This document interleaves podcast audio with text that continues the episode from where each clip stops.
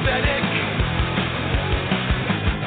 And there's no end to reveal it. Welcome to Dark Docs Digest Episode nine with your host Christian Coffin.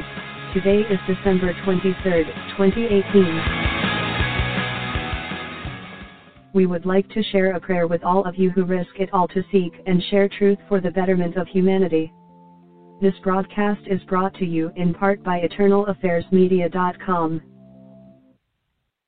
Welcome to Dark Docs Digest Episode nine. This is the second installation of our interview with uh, the lovely Miz Frost. Uh, we've been chatting it up off the air, and uh, I guess we're going to pick it up where we left off. There's a lot to talk about, so I think I'll let you go ahead and dive in. What do you want to tackle first?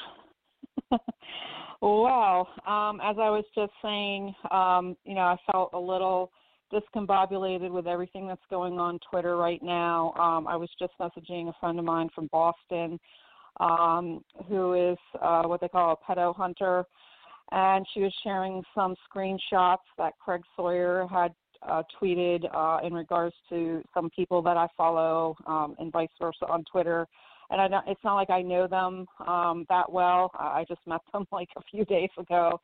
And, uh, yeah, there's just a lot of drama going on right now, and it, it's really confusing. It has everybody confused. And uh, as I was um, saying to my friend that the other day, um, I called out Craig Sawyer and Fiona Barnett on Twitter because I'm just sick and tired of them, you know, more so Craig Sawyer, uh, you know, pulling me into all this drama that's going on between them, where Craig is saying Fiona, you know, is a fake and a liar, and then she's saying all this other stuff about, you know, Craig not being legit and all this other stuff. And I'm just, you know, like, I just got pulled into it, and Craig tweeted to me that, you know, I shouldn't believe Fiona, and she's evil, and she's fake, and she's this, and she's that. And then I got unfollowed by Fiona Barnett and Sarah Ruth Ashcraft. And, you know, it, it's just caused a lot of unnecessary drama. And, and I did say to both of them, I said, you both have an ego. And, you know, you guys just need to cut it out because it's just really, really, you know, not helping our cause whatsoever. You know, it's one thing if they have a beef or whatever, you know, between the two of them, but to, like, drag me into it.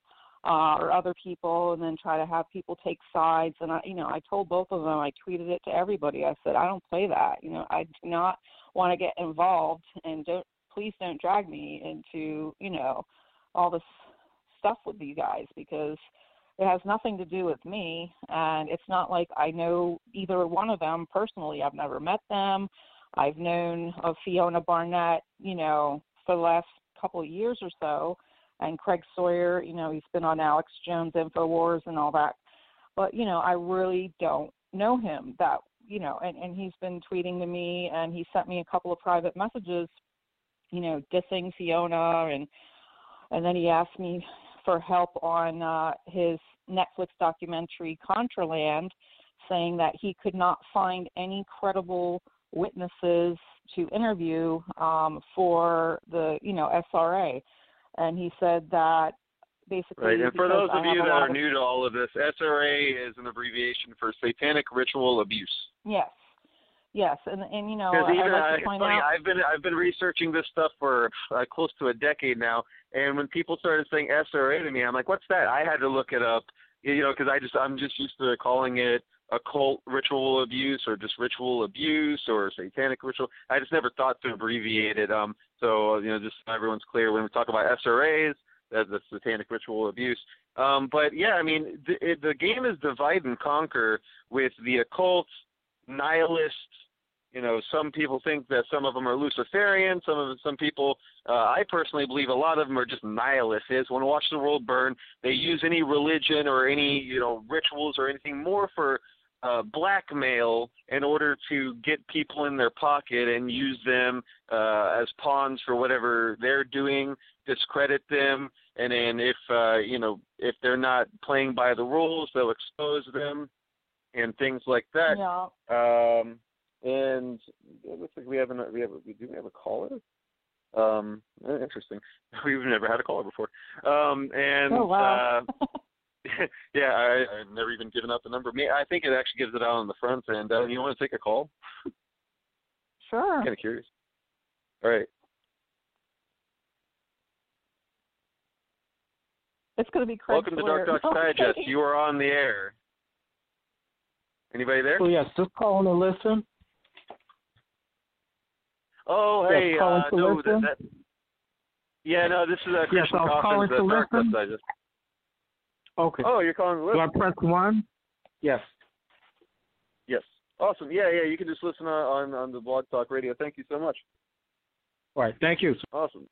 Yeah, yeah. Awesome. Well, uh, welcome. and, uh, yeah, so the, the the point here is that, I mean, I've been involved in all kinds of uh, activist groups, I mean, from Food Not Bombs in the nineties to We Are Change, the nine eleven Truth Movement, and, and all these things, uh, to the Tea Party when it started in South Florida, and uh, it's the same thing over and over again. Once you have an organization, once you have people doing uh, something to expose corruption, you will start to see that um, you're going to start getting oddballs showing up to your meetups and trolling all of your social media stuff. I mean, this is before social media. We were doing this stuff. This was back before yeah. MySpace, a lot of this stuff, where we were on, you know, Craigslist or meetup dot com uh, when that first came out.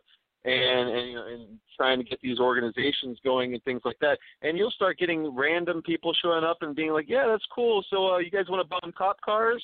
You know, it's like, what? and it, it, it's the same kind of stuff going on again and again. And now here we are uh, in twenty eighteen trying to expose S R A, satanic ritual abuse.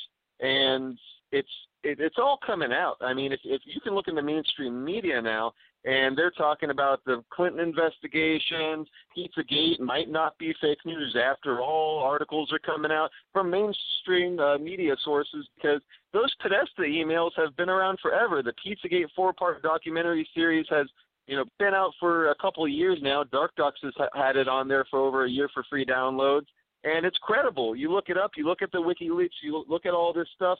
And, and it goes way back before that, the Franklin cover up with Paul Benassi I was telling you about. And yeah. uh, we we made our comic book about it, about how he was taken from Boys Town, Nebraska to uh, to Las Vegas where they picked up Hunter S. Thompson. And he filmed snuff films with David Rockefeller and Henry Kissinger at the Bohemian Grove where they cut off the testicles of a child and sacrificed it on an altar, and there was a goat's head and blood coming down the walls. The guy has multiple personalities, can speak uh, and write in Latin backwards in some of these uh, personalities, and some people believe it's a demonic possession. I'm a little skeptical of that, but, I mean, there there is uh, a lot of hard evidence of, like, back in eighty-eight, when he was thirteen, there was no way he could have had a testimony Uh, given to John DeCamp, his lawyer, uh, you know, a very reputable Republican uh, in the Nebraska legislature, uh, who was, uh, you know, the one exposing the Franklin scandal, wrote the Franklin cover-up. There was no way he could take him to the gates of the Bohemian Grove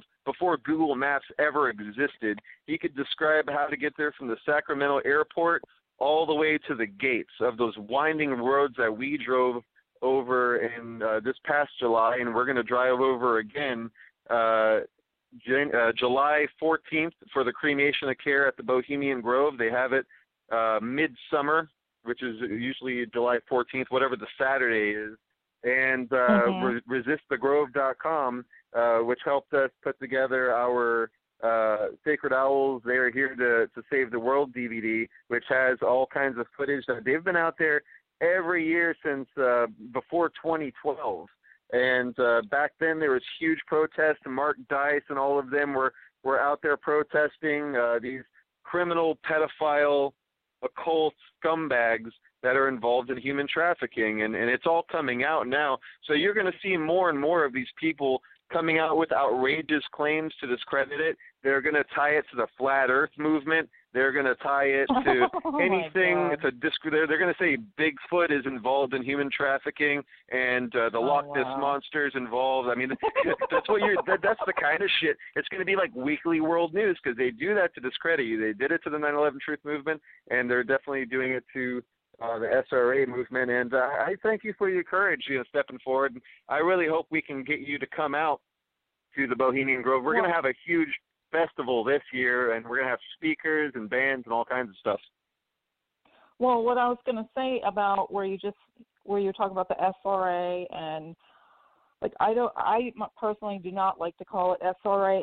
I just call it ritualistic abuse, and sure. it's this might be, take a little bit of a different direction, but I don't know if I mentioned to you that most all of my friends and ex-boyfriends are dead. I don't know if I mentioned that to you. No, um, I'm, I'm and, sorry for all your losses. Yeah, yeah. Um, and this is this is really messed up. But when you know, I grew up on Cape Cod, Massachusetts. When I was going, when I was in high school, I graduated in nineteen eighty-eight. So I was, you know, in high school between eighty-four and eighty-eight. And while I was on the Cape, um, I met two actors' sons that both lived on the Cape. One went to D Y Dennis Yarmouth High School. That was Nicholas Curtis, Tony Curtis's son, and Jamie Lee Curtis's half-brother, you know, actress Jamie Got Lee it. Curtis. Yes. And I was also friends with uh, John, actor John Savage's son, Lachlan Youngs, and he went to Cape Cod Academy. So it was kind of a little weird, you know, for, for me to be, you know, the daughter of Robert Dunham, who's not even as famous as Tony Curtis, and also Anthony Perkins from Psycho. He used to live in Wellfleet. He actually got married at my church, and my dad used to be a deacon there, which is a little weird. And my dad used to have these meetings with Anthony Perkins at Hammett Harbor in Truro, and my dad was a harbor master after he retired from the movie business. He was a harbor master uh, in Truro, and my grandfather had owned a boat marina, so my dad knew, like, everything about boats. And Anthony Perkins used to come and drive a purple Cadillac, and I even got to meet him once. But Nicholas Curtis died in P-Town of, of supposedly a seizure after uh, taking uh, heroin called Ready to Die. It was labeled Ready to Die, and he OD'd. And Nicholas was a friend of mine. I mean, actually, we were at one point going to be dating. At one point, we were like sort of had crushes on each other in high school, and he was a year younger than me. And after he died of an overdose, um, my other friend, Joshua Rain, R A I N E, Lavin, L A V E N, was charged with his murder, or like man, you know, manslaughter. I think it was like second-degree manslaughter. Well, guess what? Josh Lavin was murdered uh, in Santa Cruz, California, on Highway one, and I helped with the investigation. And that was after I told Ben Curtis, who is Nicholas Curtis's brother, his younger brother, Tony Curtis's other son, that Josh Lavin and, a, and this ex-boyfriend of mine had stolen Nick Curtis's black book, and Nick Curtis hung out in Hollywood, and Josh Lavin was originally from Hollywood, and they were both Jewish, and Josh Lavin's father was a Jewish jeweler in Los Angeles, and he was murdered in the seventies. At, of, uh, it was like a... a A robbery, like a jewelry store heist or something. He got murdered. He got, I think he got shot and he was killed. And then Josh was killed on Highway one back in May, I think it was two thousand eleven. And then a year after, no, actually a year before, um, my ex-boyfriend was murdered, which was his best friend. And they were all friends, so now they're all dead. And now my our, another friend that we all we all used to hang out, they're all dead. Every single one of them are dead. And, you know, it, it, it's kind of made me a little nervous. And then, you know, I've been called a black widow. Like, what are you doing to these guys sure. that you're hanging out with? Why yeah. are they all dead? You know, um, and I kind of. Which is a very insensitive thing to say to you, by the way. I mean, it's pretty damn rude. I'm sorry, I yeah, would never. I mean, geez. Yeah. You I mean, they were with. Like, well, why is it that everyone you're with is dead now? And even, like, one of my children's dad's dead. And. I just chalked it up to the lifestyle, you know. I mean, I was a neo-Nazi skinhead back in the day. Uh, really? I, you know, I hung out with a lot of, yeah.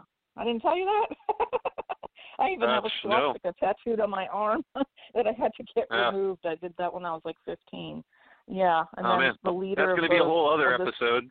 Oh, yeah. Well, the leader of the, our little group back in Hyannis on Main Street is in prison for murder. Justin Ward, he mur- murdered Erica Epperson back in uh, nineteen ninety-four, right around the I remember that case. time that yes. Nick Curtis Nick Curtis uh, died. It was like the same month it was in the newspaper. Uh, and I was visit, happened to be on Cape Cod and visiting, like, you know, friends and stuff that summer. And I'm like, holy shit, like Nick Curtis is dead. And now Justin is getting, you know, he's charged with, I think it was like second degree murder, and he's in prison for life. Um, yeah. But yeah. So have I mean, your views changed over the years with all of this? Like, I mean, what got you yeah. into that? Like briefly, I mean, it was, uh, I feel oh, like you're ramping up the... to some sort of, uh, like, I mean, I'm sure that there's well, a big I... story to this. I ran away from home. That's how I met them. I ran away from home to escape the abuse back in like nineteen eighty-five. Right, so it was just the crowd, it's what was going on already kind of thing? Yeah, I mean, my mother worked at a place called Puritan Clothing, um, which is a, a really fancy clothing store on Main Street in Hyannis, and a lot of her customers were famous people, like, you know, the Kennedys and things like that. I mean, the Hyannis, you know, the Kennedy compound's like down the street. It's not far from where she worked. And then that's where I met all these skinheads and stuff and skaters and, you know, like punks and, and things like that.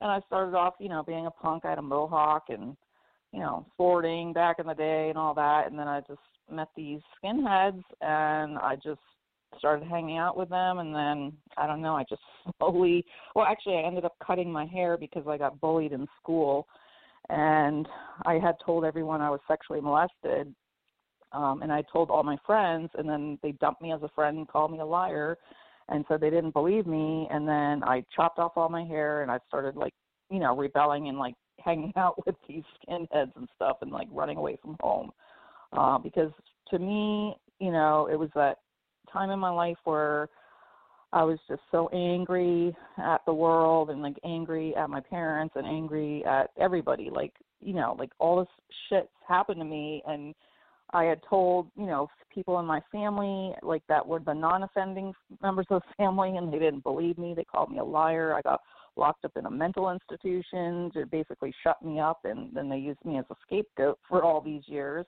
And then back in two thousand eleven, my Aunt Pat called me, which is my dad's older sister, to apologize to me, to say that, oh, well, you know, I knew about it the whole time, and I'm sorry I didn't, like, help you out back in the day.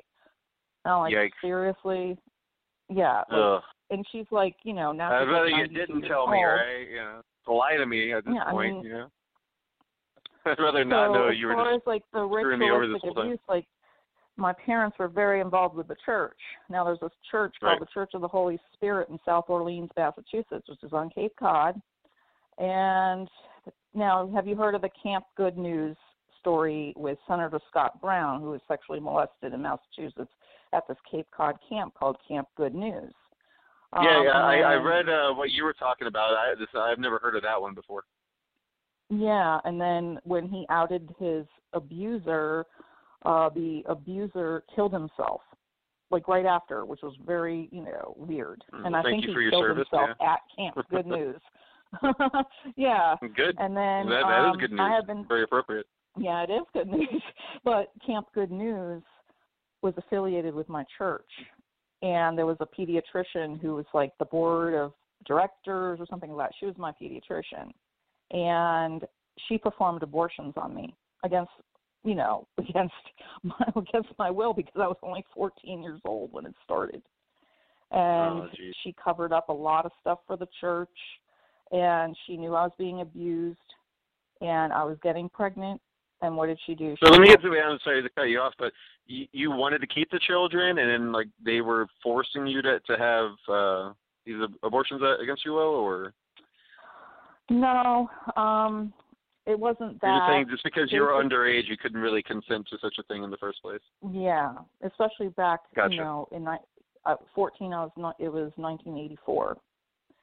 So when I was being abused, um, initially I was abused by my brother for four years every single day. He groomed me. He was a much older half brother from my dad's second marriage, and then it was very strange because. Now, didn't I talk to you about the guy with the no fingernails that my dad rented this house from in Truro, and the guy was a child pornographer, and we were renting a cottage in Truro right next to the Sacred Heart Cemetery off of Route six, and this guy had a lot of porn in his house, lot of porn. And we were having to be, you know, renting it because we just moved to Cape from, like, um, Arizona, where I was, because we went from Tokyo to L A X, and then I was in Anaheim for a short period of time, and then I was in Phoenix and Tucson, Arizona, and then from there we went to J F K in New York, and then I got to meet my aunt and her family because I'd never been to the States before, and I didn't even speak English at the time. And then from there we drove to Cape Cod and then, you know, stayed at this house, this cottage. And this guy um, was ex-Army, knew my dad from something to do with the military, and he was a college professor at Brown University. He was a very prolific writer. He's written tons of books, but a lot of people don't know who he is because he was born in, like, nineteen twenty-something. So his books were popular, like, in the fifties. And this guy was a child pornographer, and he got me involved in all this stuff. And my father and my mother were all in on it. And, you know, I mean, obviously I can't say what they were thinking or, you know, how this all came to be or anything. I don't know any of the, the answers to those questions. My father sent my brother back to Japan because it was his second wife's kid who was also Japanese. My mom is Japanese. And as soon as he left, then both my parents started molesting me. Like, you know, it was like shortly before I was ten years old, and my, you know, and as I said, my parents were very involved with the church, and just one day, my mom was like, "Oh, you know, come into our room, and we got to talk to you about something." And then I go in there, and my mom is, you know, they're naked. My, both my parents were naked, but you know, it was back in like seventy-nine, nineteen seventy-nine, nineteen eighty. I mean, parents back in the day used to walk around naked in front of their kids. I mean, I guess. I mean, that's what my parents did. Sure. I, I mean, it, it, it's having a resurgence, not. and I, I'm not a big fan of it. I mean, I, I'm a, I'm a father. Oh, I have no, an eight-year-old, and um, uh, yeah, and uh, I, I know a lot of these kind of new-agey bohemian parents. They're like, "Yeah, man, we're nude. What's the big deal?" You know, it's like we're not trying to sexualize your kids. And I'm just like, I mean, call me a prude, you know, but I'd, I'd rather be safe yeah, yeah. than sorry, you know. I walked around the house in my and, boxers, but, you know, I'm not going to walk around the house naked. It's, it's creepy. Yeah, and my dad was a cross-dresser, but he only did it in front of me. And on top of that, he had a yeah. lot of porn. He had this office off to this, you know, in the next room to the well, bedroom. I guess that you know of. And you he know. had a lot of porn, tons of porn, but he also wrote for Swank, Cherry, Hustler, The Forum, Playboy, all those magazines. He wrote for them. On top of all, do you have any of those uh, articles or? Um... um, I've re- I've seen them when I was a kid, and he used to also write for the Saturday Evening Post, but all of it was under yeah, like Bob Dunham, not Robert Dunham.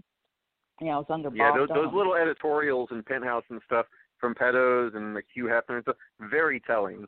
Uh, it's you don't even have to read between the lines. It things are hidden in plain sight in a lot of those editorials and stuff from the seventies and eighties. Mm-hmm. Yep, and then he also wrote, my dad wrote, wrote three books, and I reread one of them um, like three years ago. It was called Tokyo Unzipped. You can buy it on Amazon under Bob Dunham. And I read it, and in the book, my dad says that it's okay for fathers to have sex with their daughters. Like it said it in the book. I was, I, I mean, I, I, I was so like disgusted that I threw up wow. and I actually tore the book apart and threw in the garbage. Like I was so like, I mean, it's one thing to it, you know, be abused, but then to read that he said it was okay.